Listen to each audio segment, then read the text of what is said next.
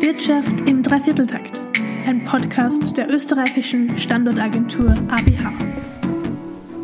Hallo und herzlich willkommen zum Podcast Wirtschaft im Dreivierteltakt.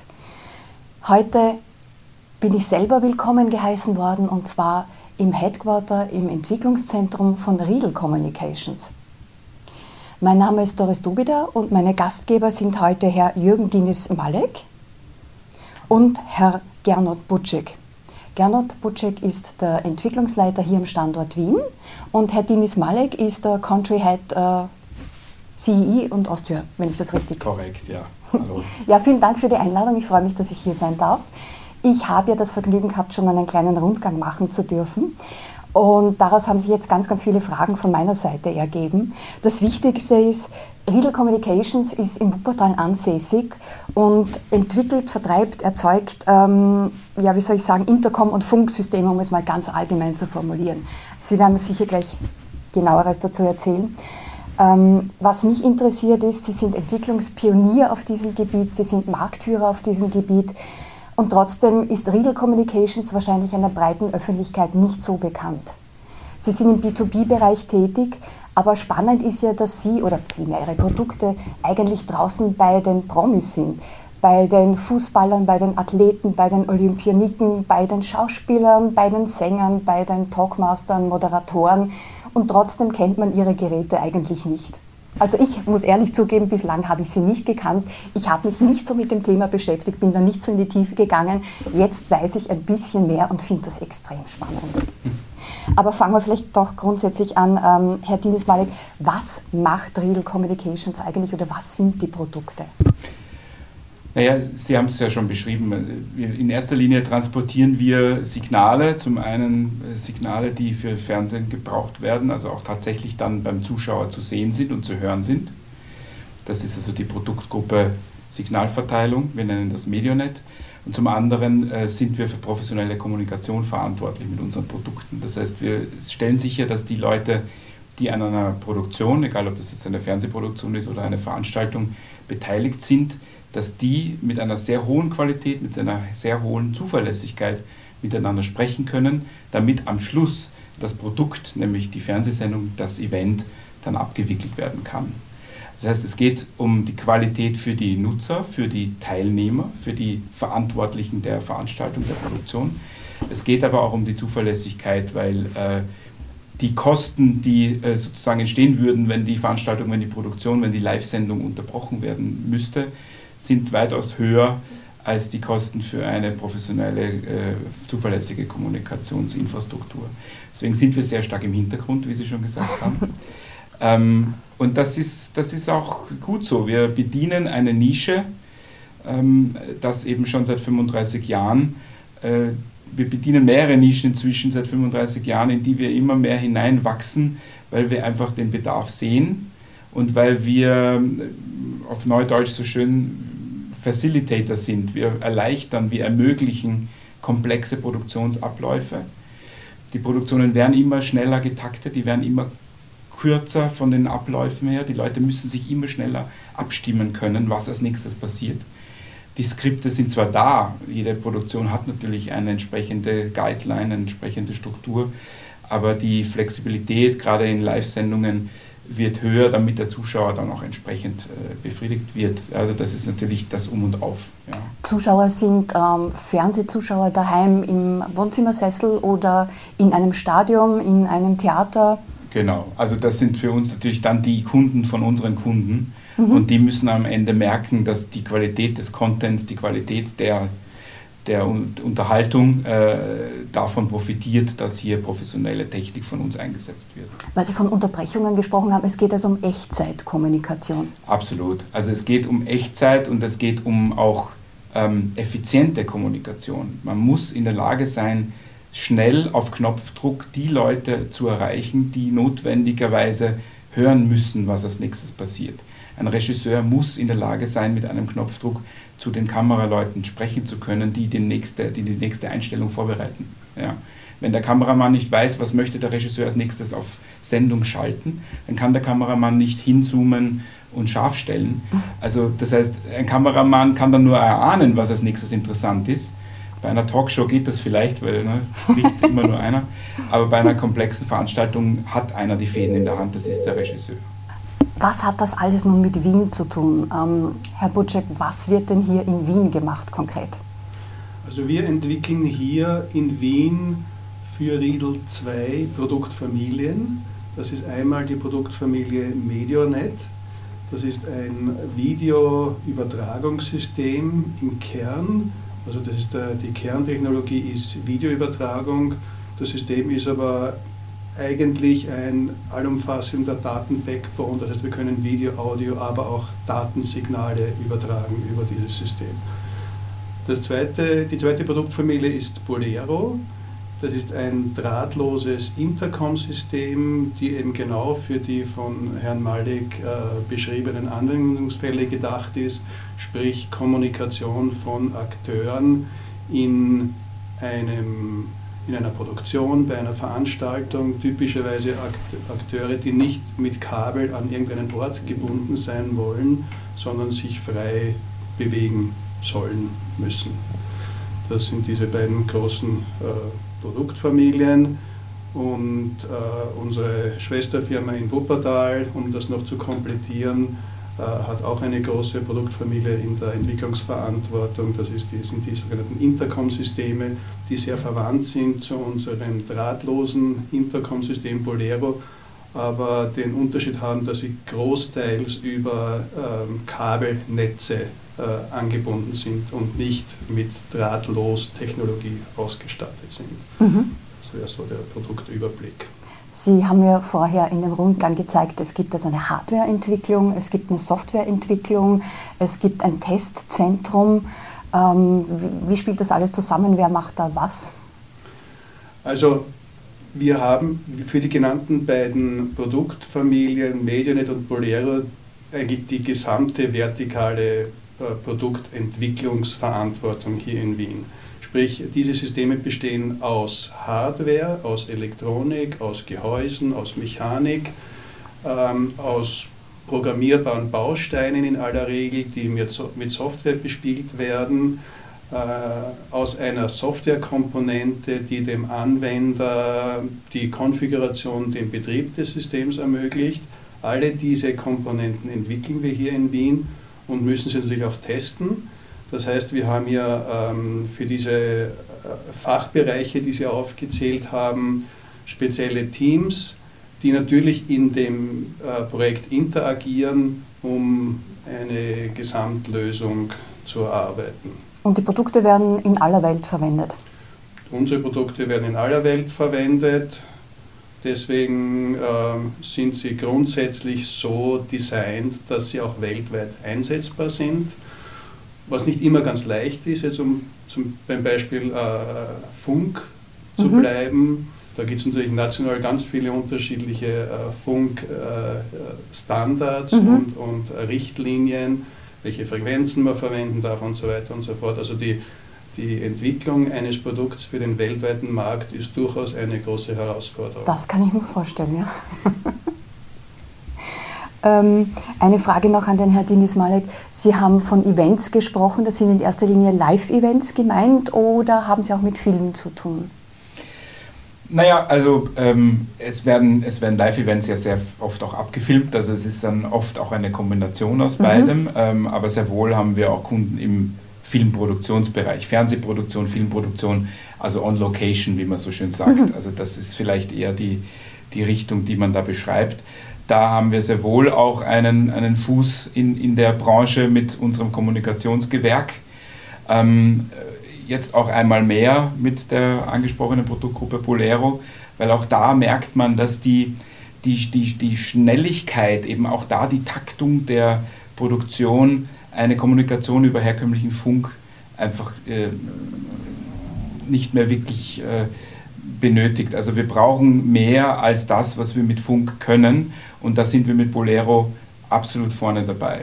Wenn Sie sich vorstellen, mit einem herkömmlichen Funk, ähm, mit einer Funkkommunikation kann immer nur einer sprechen, der andere muss hören.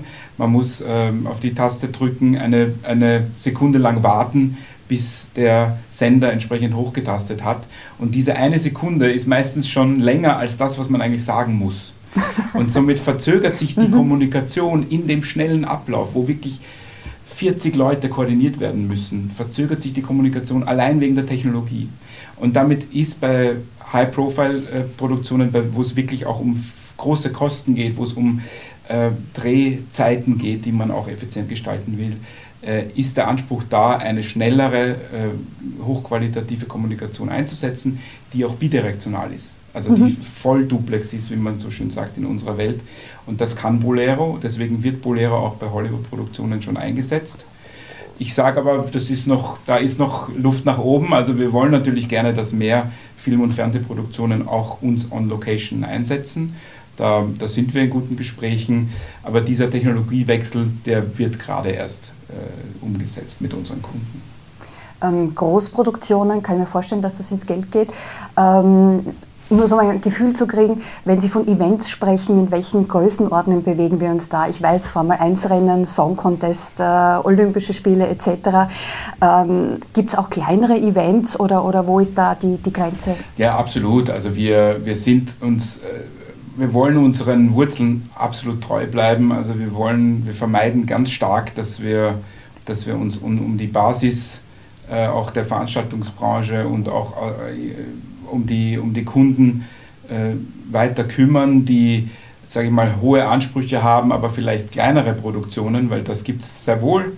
Jetzt auch immer mehr durch die Hybridveranstaltungen mit, mit mehr Streaming-Aufgaben. Also Corona hat uns auch da ähm, gezeigt, dass die, die Streaming-Anforderungen, gerade jetzt von international operierenden Konzernen, die ihre Aktionärsversammlungen äh, streamen müssen oder in Hybridform abwickeln, dass das eigentlich Fernsehproduktionen ähnlich ist. Ja? Und damit werden auch die gleichen Techniken und die gleichen Technologien verwendet. Und dann kommen wir selbstverständlich da auch teilweise direkt, aber sehr oft auch über unsere Partner, über unsere Kunden, die wiederum Veranstalter sind, dann auch zu diesen Events. Ja, die virtuellen Events haben uns durch die letzten ein, zwei Jahre begleitet, zwangsläufig. Das heißt, die Technologie kommt eigentlich dann auch bei rein virtuellen Events zum Einsatz? Ja, weil auch da ist es so, dass, dass äh, Sie haben die Größe schon angesprochen, dass das oft Events sind, wo nur sehr wenige äh, Mitarbeiter für die Technik verantwortlich sind. Also ich sage mal, das ist dann eine Gruppe von drei bis fünf Personen, die so ein virtuelles Event für einen ATX-Konzern abwickeln und die müssen noch viel besser miteinander kommunizieren können, weil sie mhm. ja gar nicht am gleichen Ort sind. Der eine ist auf der Bühne und schaut, dass er den, den Vorstand gut äh, erwischt mit der Kamera und auch mit dem Ton. Der andere sitzt hinterm Bildmischpult und schaltet die Präsentation äh, auf den Stream und die müssen sich eben abstimmen, damit man eben weiß, was kommt als nächstes. Mhm. Und da ist es sehr, sehr oft so, dass auch kleinere Sets mit fünf Beltpacks, wie wir diese Endgeräte nennen, die die Kunden am Gürtel tragen, ähm, sehr, sehr effizient und, und auch sehr äh, erfolgreich eingesetzt werden von unseren Kunden. Mhm. Ein anderes Thema, das uns in den letzten zwei Jahren auch sehr stark begleitet hat, ist Cybersecurity. Äh, ich gehe davon aus, dass das Thema IT-Sicherheit für Sie auch äh, ganz relevant ist und natürlich auch Ihre Arbeit beeinflusst, Herr Butschek. Ja, auf alle Fälle. Das ist ein Thema, was jetzt vermehrt auf uns zukommt. Bisher war das, das Gros der Systeme im Broadcast-Bereich waren proprietäre Systeme, die entsprechend auch ähm, sagen wir mal, die Möglichkeiten, ein proprietäres System zu kompromittieren, sind äh, nicht so viele. Jetzt, wo wir zunehmend immer mehr auch Richtung äh, standardisierte Protokolle, standardisierte Netzwerke, äh, IP-basierte Netzwerke gehen, ist natürlich das Thema Cyberkriminalität, äh, Sicherheit der Daten ein sehr großes. Ähm, für uns und alle Anbieter in der Branche, woran wir arbeiten. Wir sichern unsere Systeme. Das würde jetzt zu weit führen. Es, hat natürlich ein, es gibt viele Ebenen der Sicherheit. Man muss sicherstellen, dass wenn es, wenn es Anmeldungen von Benutzern gibt, dass dann jemand sich anmelden kann, der das nicht darf. Äh, äh, man muss auch sicherstellen, wenn Content, Audio- und Videosignale über öffentliche Verkehrsnetze übertragen werden, dass da nicht einfach jemand mitlauschen mhm. kann mhm. und jetzt zum Beispiel einen Content, der einen hohen Wert hat, abhört. Also das sind so die Ebenen, äh, die für uns relevant sind. wo wir an Lösungen aktiv arbeiten. Mhm. Ähm, Sie haben schon angesprochen, es ist derzeit viel in Bewegung, viel im Umbruch, neue Trends. Äh, ich muss jetzt kurz zitieren aus der Presseaussendung anlässlich der Erweiterung dieses Hubs hier. Da stand, ähm, dass sich die Rundfunkindustrie im Zuge des Übergangs zum IP-basierten Transport von Mediensignalen in einem tiefgreifenden Umbruch befindet, nimmt die Bedeutung des Hubs hier in Wien zu. Ähm, das klingt jetzt sehr äh, schwerwiegend. Was kann ich mir darunter vorstellen oder was war damit gemeint? Naja, vielleicht äh, kann ich da einen Vergleich bringen. Wenn man jetzt die Telekom-Branche hernimmt als Vergleich, hier hat sich vor gefühlt 10, 15 Jahren eigentlich der Wandel vom, vom Kupferkabel zum, zum IP-basierten Datennetzwerk vollzogen Früher hat man halt da die, die, die Telefonkabel gehabt von der, von der Vermittlungsstelle zum Endkunden. Dann hat man begonnen über Modems, manche von uns kennen es noch, äh, Internetdaten über diese Telefonnetze zu übertragen. Irgendwann hat sich das Ganze umgedreht. Man hat quasi die, die Breitbandnetzwerke installiert und das Telefon äh, als Service oben aufgesetzt. Mhm. Also die Technologie hat quasi die, die, die Technik äh, auf den Kopf gestellt und was Ähnliches passiert jetzt bei uns in der Broadcast-Branche. Man muss sagen, die, die Anforderungen im Rundfunkbereich sind extrem hoch. Also wenn wir von Fernsehproduktionen sprechen, dann erwarten unsere Kunden, dass, dass Fernsehsignale, Bildsignale und auch äh, Tonsignale störungsfrei in einem Stück, ohne Unterbrechungen, ohne, ohne Ruckeln beim Endkunden ankommen. Mhm. Und das über Computernetze zu realisieren, ist eine ziemlich hohe äh, Anforderung, eine, eine schwierige technische Ingenieurleistung, an der seit fünf Jahren, würde ich mal so sagen, so ungefähr die gesamte Branche dran ist. Das heißt, im Rundfunkbereich sind wir gerade dabei, die proprietären Netzwerke, die proprietären Video-, Audio- und Kommunikationsnetzwerke durch ein einheitliches IP-basiertes, ich sage jetzt mal Computernetzwerk, obwohl es kein Computernetzwerk ist, aber dass man sich ungefähr was vorstellen kann, zu ersetzen und dann unsere Medientransporte als, als Transportschicht da oben aufzusetzen, was den Vorteil hat, dass man in dem Moment, wo man ein standardisiertes Datennetzwerk äh, verwendet, natürlich auch Interoperabilität zwischen Herstellern erleichtert oder auch Transport über, über Wide Area Networks ähm, äh, ermöglichen kann. Und das ist so die, der Ausblick, wo unsere Branche hin will.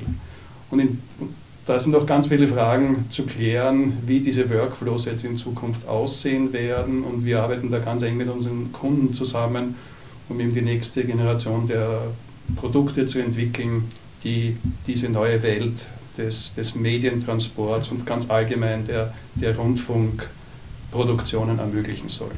Das heißt, einerseits geht es darum, dem Endkonsumenten, sagen wir mal so, ein möglichst tolles Erlebnis zu gewährleisten, andererseits aber auch darum, dem Anwender es so einfach wie möglich zu machen, weil das alles schon sehr, sehr komplex klingt. Genau, genau, so ist es. Natürlich spielen Kosten immer auch eine Rolle, das, das äh, äh, muss man auch sagen.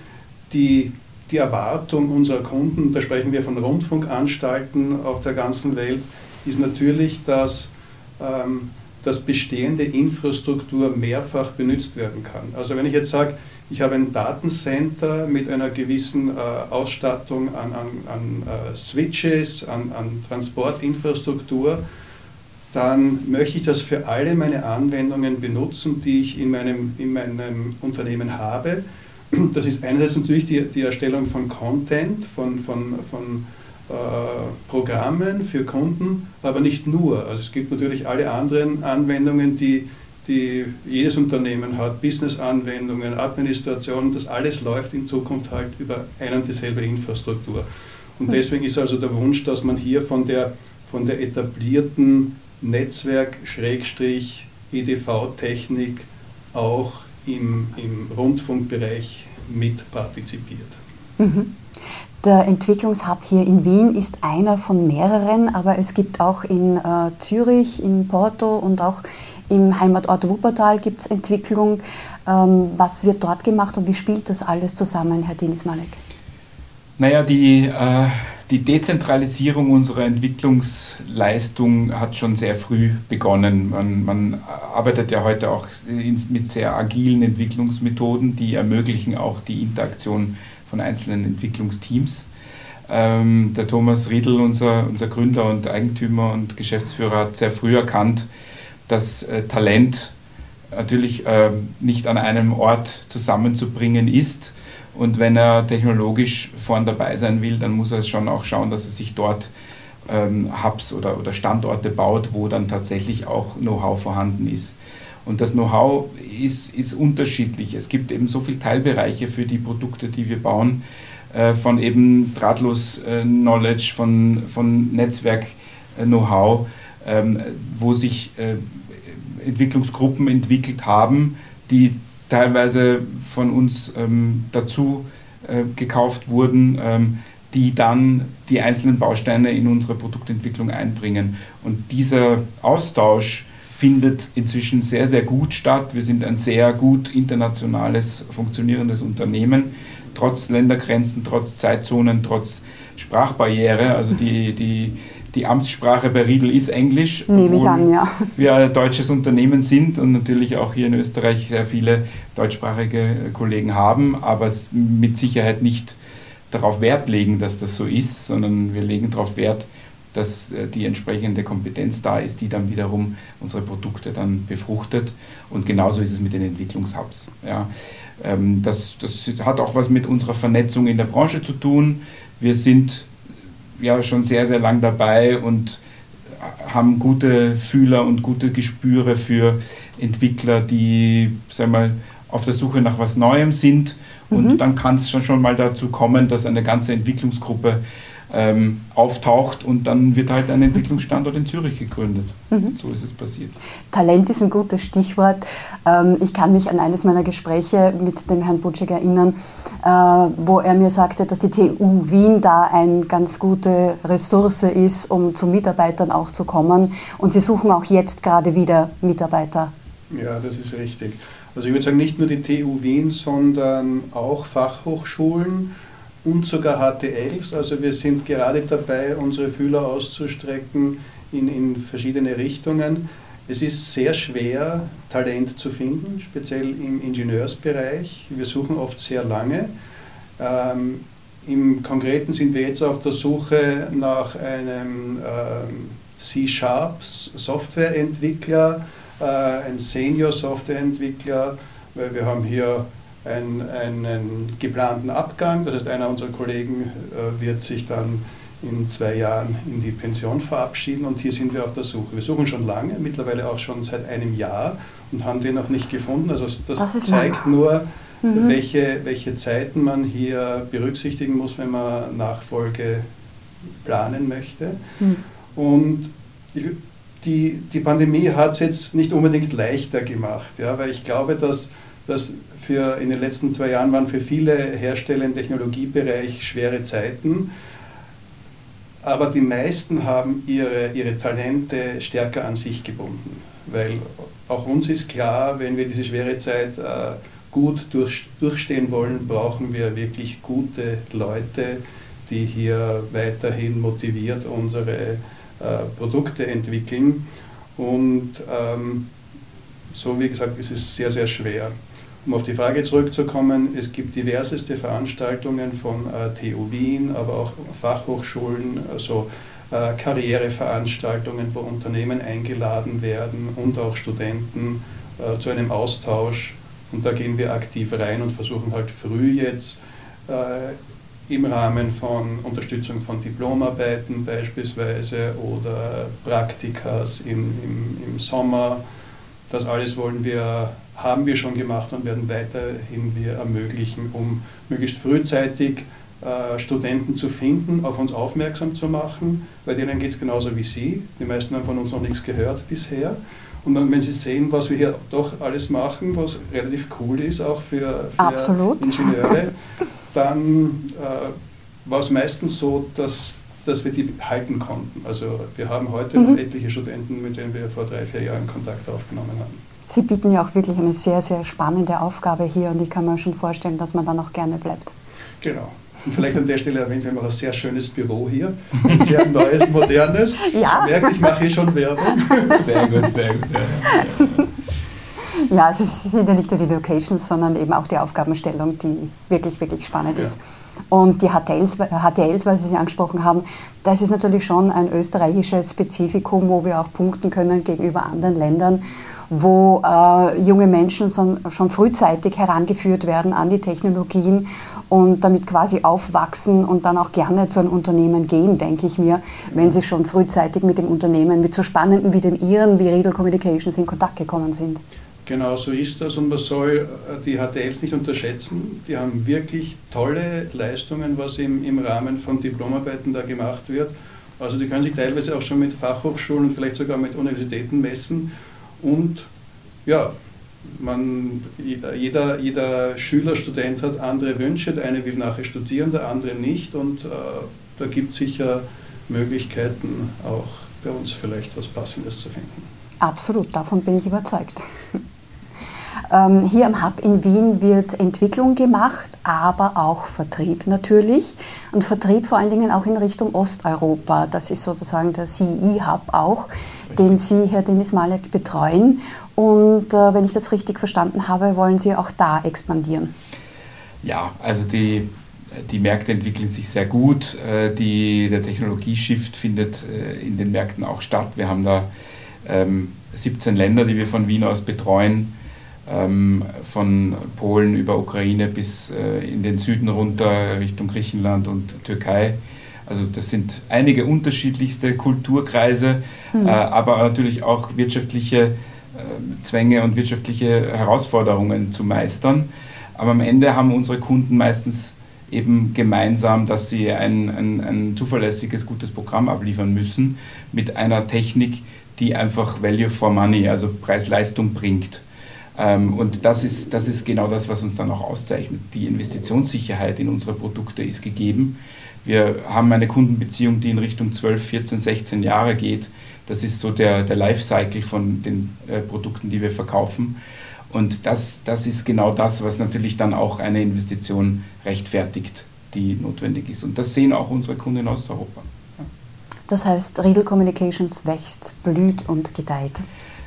Ja, also können wir glücklicherweise sagen und das ist, das ist auch wirklich, äh, wirklich schön und, und freut uns jeden Tag. Ähm, es ist aber, sind herausfordernde Zeiten. Man muss sich natürlich mhm. auch immer wieder neu erfinden, hinterfragen, man muss sich an den Markt anpassen, in jeglicher Hinsicht, mit, äh, mit der Produktentwicklung, also das heißt natürlich auch mit dem Offering, mit dem Angebot, das man tatsächlich einbringt zu viel anbieten ist auch nicht sinnvoll. Also man muss natürlich da auch schauen, dass man dann passend zum Markt agiert. Deswegen sind alle unsere Produkte sehr modular aufgebaut. Wir haben also da einen entsprechenden hohen Planungsaufwand, äh, um die Produktgruppen so einzusetzen, dass tatsächlich jeder Kunde nur das kriegt, was er braucht und nicht mehr. Ja, also das, das ist ähm, etwas, was wir im Vertrieb sehr stark pushen. Wir haben also hier einen sehr technischen Vertrieb auch da sehr viele Ingenieure im Einsatz, die also nicht in der Entwicklung zu tun haben, sondern die in der Konzipierung unserer Systeme für unsere Kunden äh, beschäftigt sind, um dann sicherzustellen, eben, dass das Angebot, das wir unseren Kunden schicken, tatsächlich die Lösung beinhaltet, die der Kunde braucht und eben nicht einen Euro mehr ähm, zahlen muss als das, was er tatsächlich auch braucht. Ja, dann sage ich vielen herzlichen Dank. Danke für die Einladung, danke, dass ich hier sein durfte. Und danke an Sie, Herr Denis Malek und Herr Butschek. Und ich freue mich auf ein Wiedersehen und freue mich auf viele neue Gesichter, wenn ich das nächste Mal wiederkomme. Vielen Dank für die Einladung. Dankeschön.